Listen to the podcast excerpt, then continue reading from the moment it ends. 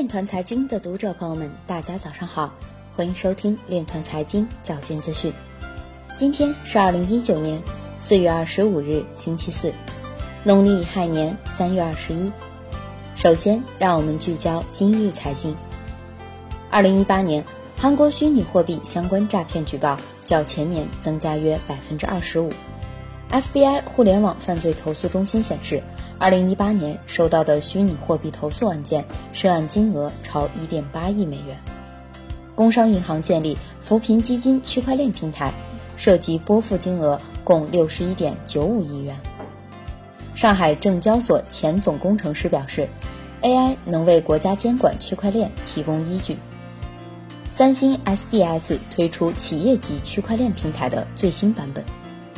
外国媒体表示，韩国三星正在开发基于以太坊的区块链主链。分布式资本已经在区块链领域进行二十五项投资。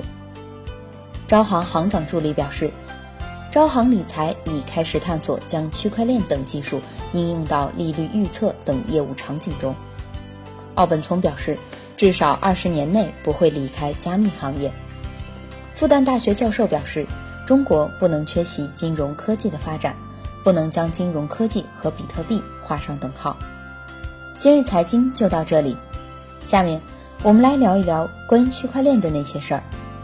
经济日报刊发文章，防范化解金融风险需强化底线思维。文章提到，从金融自身发展看，我国金融业的市场结构、经营理念、创新能力。服务水平还不适应经济高质量发展的要求。同时，随着人工智能、区块链、云计算、大数据等新一代信息技术加速突破和应用，科技驱动的各类金融创新不断涌现，但技术安全、责任主体难以认定、数据垄断等风险也如影随形。因此，必须坚持底线思维，提高防控能力，着力防范化解金融风险。以上就是今天链团财经早间资讯的全部内容，感谢您的关注与支持，祝您生活愉快，我们明天再见。